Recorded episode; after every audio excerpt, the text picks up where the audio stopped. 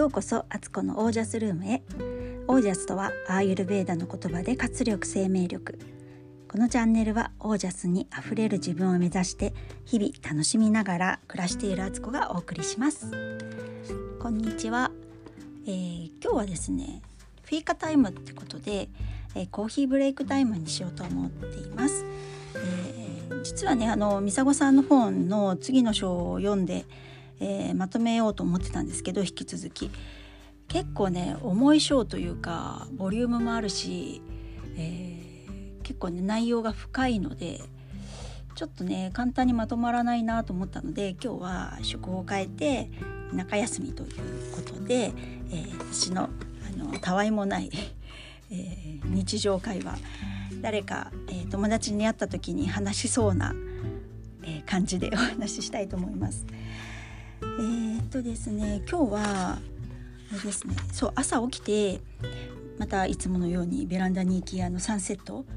私の言うサンセット、えー、呼吸法瞑想読書をしてたんですけどその時にふっと金木犀の匂いが漂ってきたんです。でわあすごいあ秋が来たっていう感じですよね。金木犀ってね本当に花が咲くと一気に香りが漂ってきてあこの辺に金木犀の木あったんだとかって気づかせてくれるような秋の訪れの木ですよね。本当になんかいい香りだなと思って、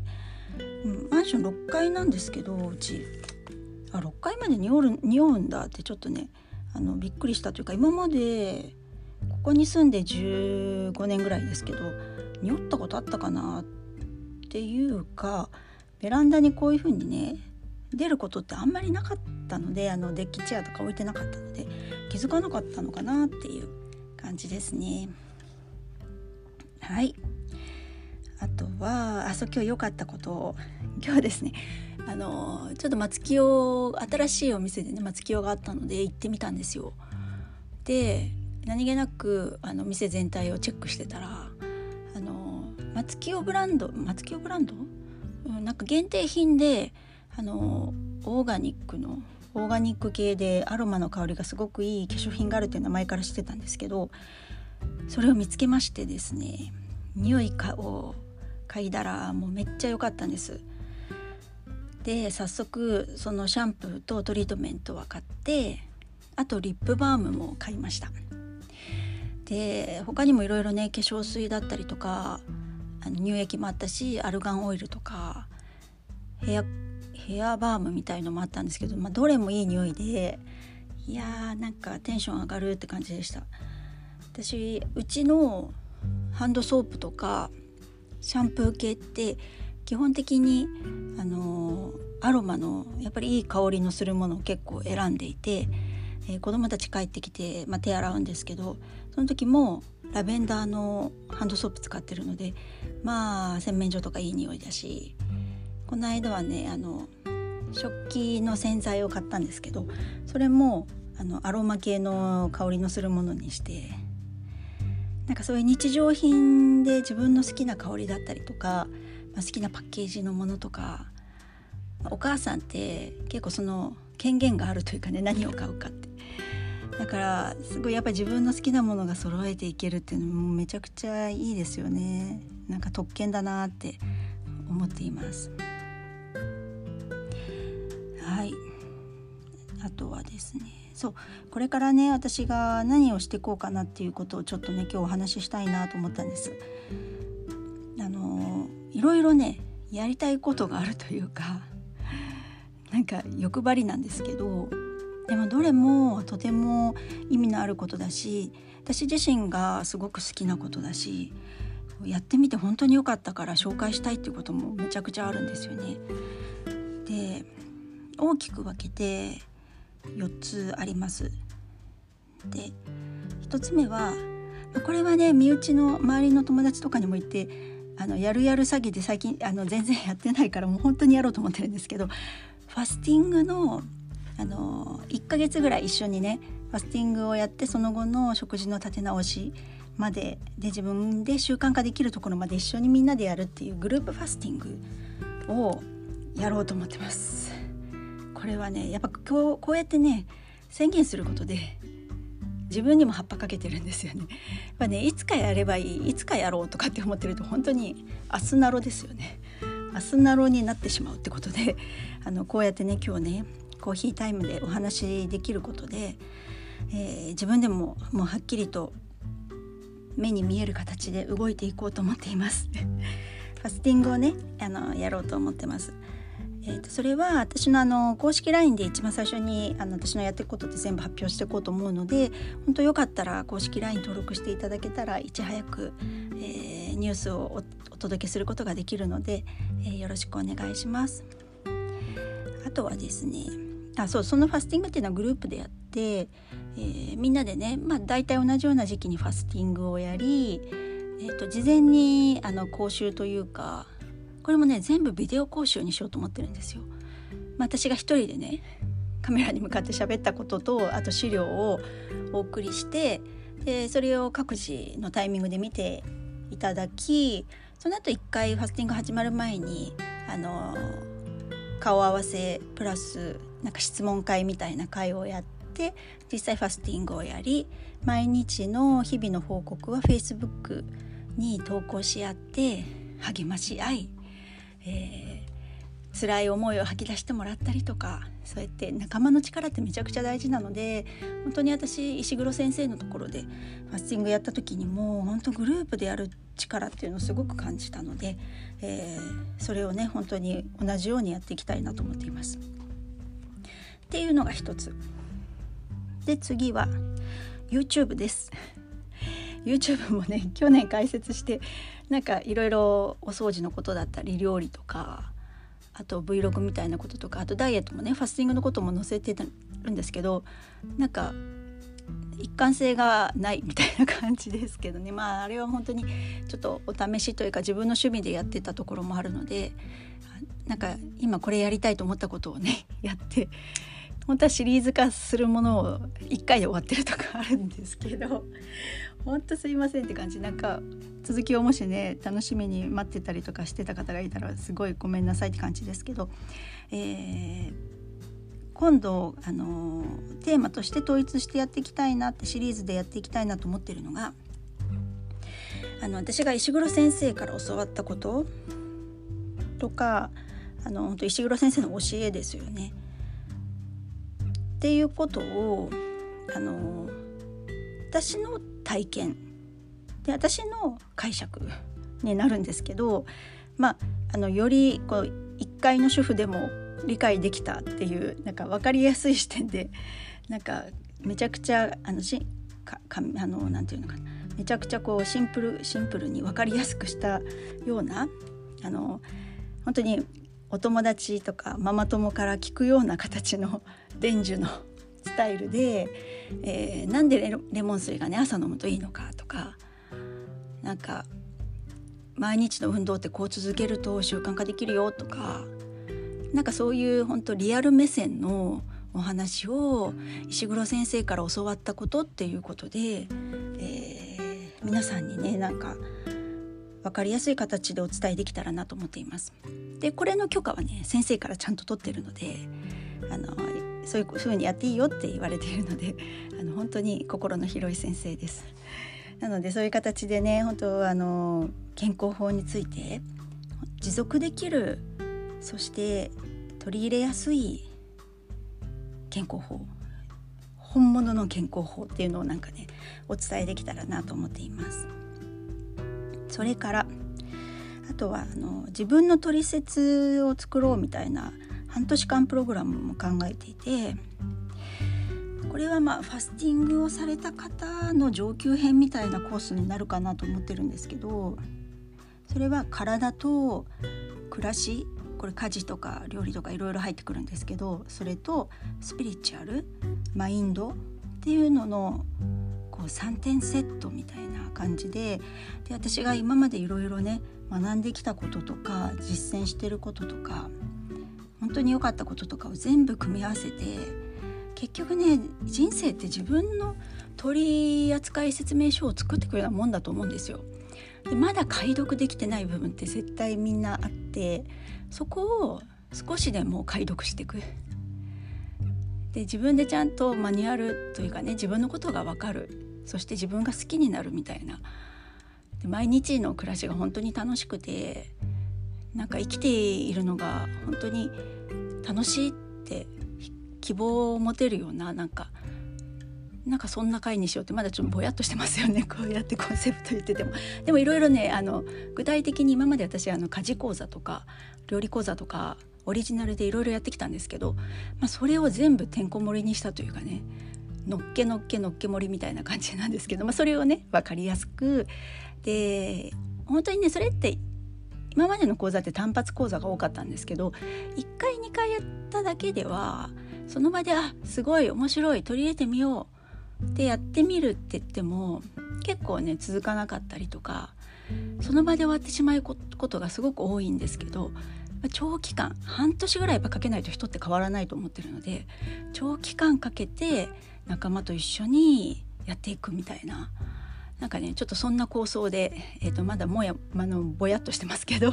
もっと具体的にするんですけどそれをねもうぜひやりたいと思ってるんですよ。それが3個目で4個目が、えー、これは産後ドゥーラ向けでちょっと限定になってしまうんですけど、まあ、ドゥーラの方聞いてたら是非って感じですがドゥーラ向けのオンライン講座を私はやろうと思っています。でドゥーラ向けの講座も私本当昔やっていてコロナが起きてからちょっとねそういうねあの講座がなかなかできなくなっちゃって止めてるんですけど、まあ、ドゥーラって職業もかなりあのスペシャルな仕事なのでいろんなやっぱり知っておいた方がいいこととか実際経験した人じゃないと分かりえない部分とかあとフリーランスとしてね自立して働くっていう働き方だったりドゥーラーを一生懸命やった先にあるものみたいなこととか本当にあの自分で仕事を作っていくみたいな考え方になっていくんですけどそういうことも踏まえたあのそういうこと？でマインドとかめっちゃ関係あるのでそれもねあのちょっと不思議話とかも入ってきちゃうんですけど私って大体、まあ、そういうちょっとスピリチュアルなことも含めた。でもあの自分が楽しい楽しく仕事ができるしそれが人のためにもなるし、えー、アイユルベーダという言葉で最小限の力で最大効果を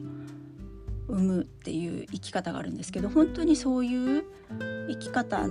働き方みたいなことをねお伝えする。これもオンラインで事前にビデオをね撮ってそれを見てもらって、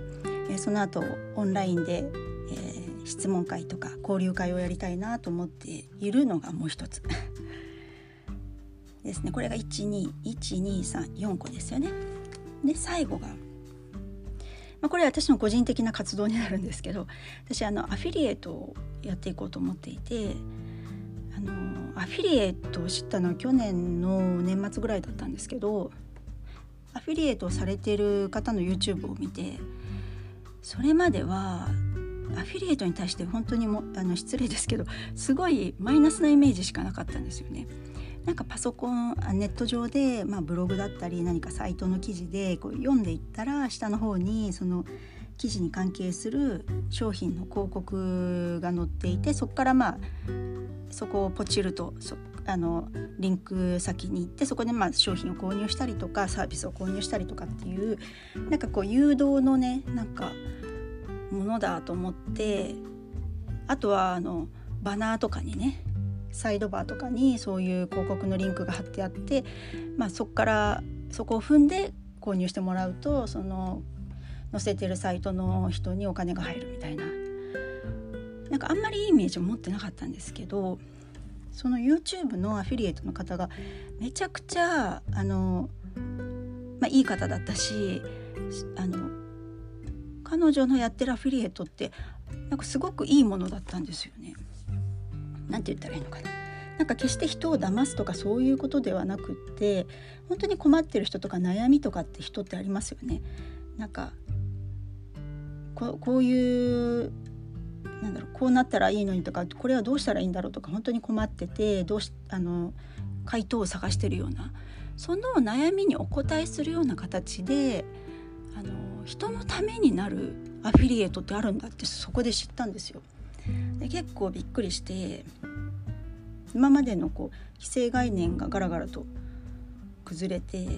でもアフィリエイトってねなんか終わった終わった世界というかねもうこれから伸びないとか言われてるんですけどいやなんかそうでもないなってやり方とかあるなって思ったし私ちょっとねその彼女が紹介してくれていたあのスクールにも入っていてそこでちょっと勉強してるんですけど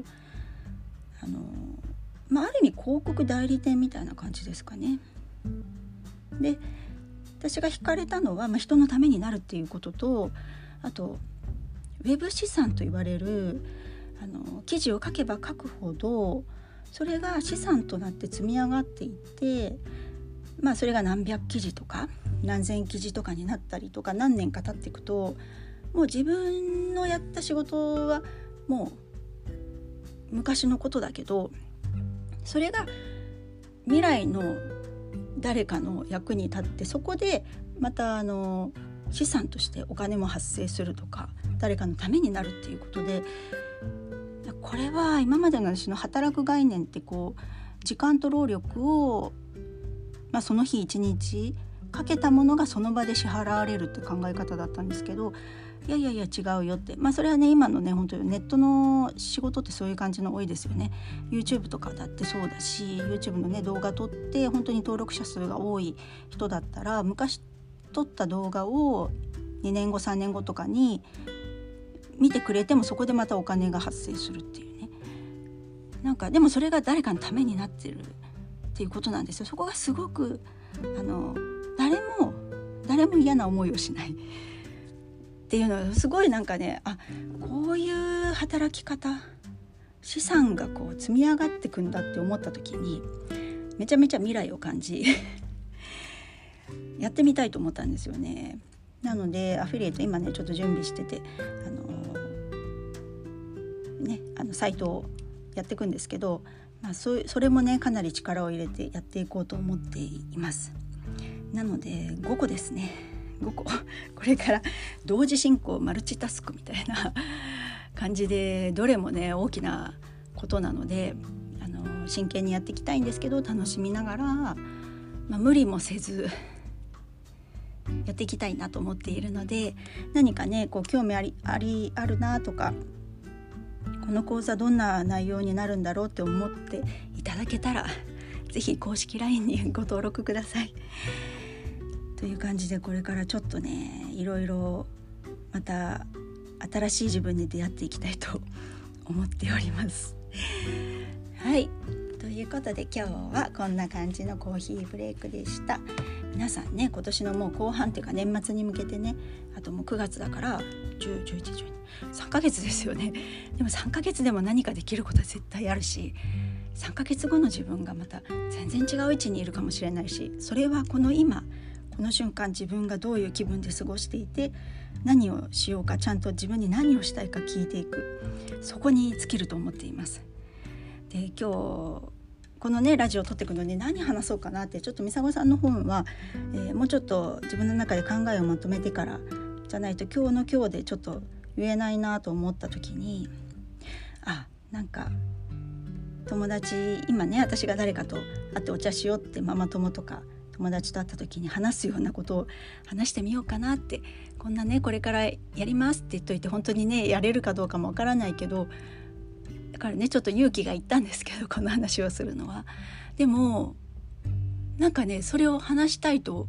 すごく思ったので今日お話ししました。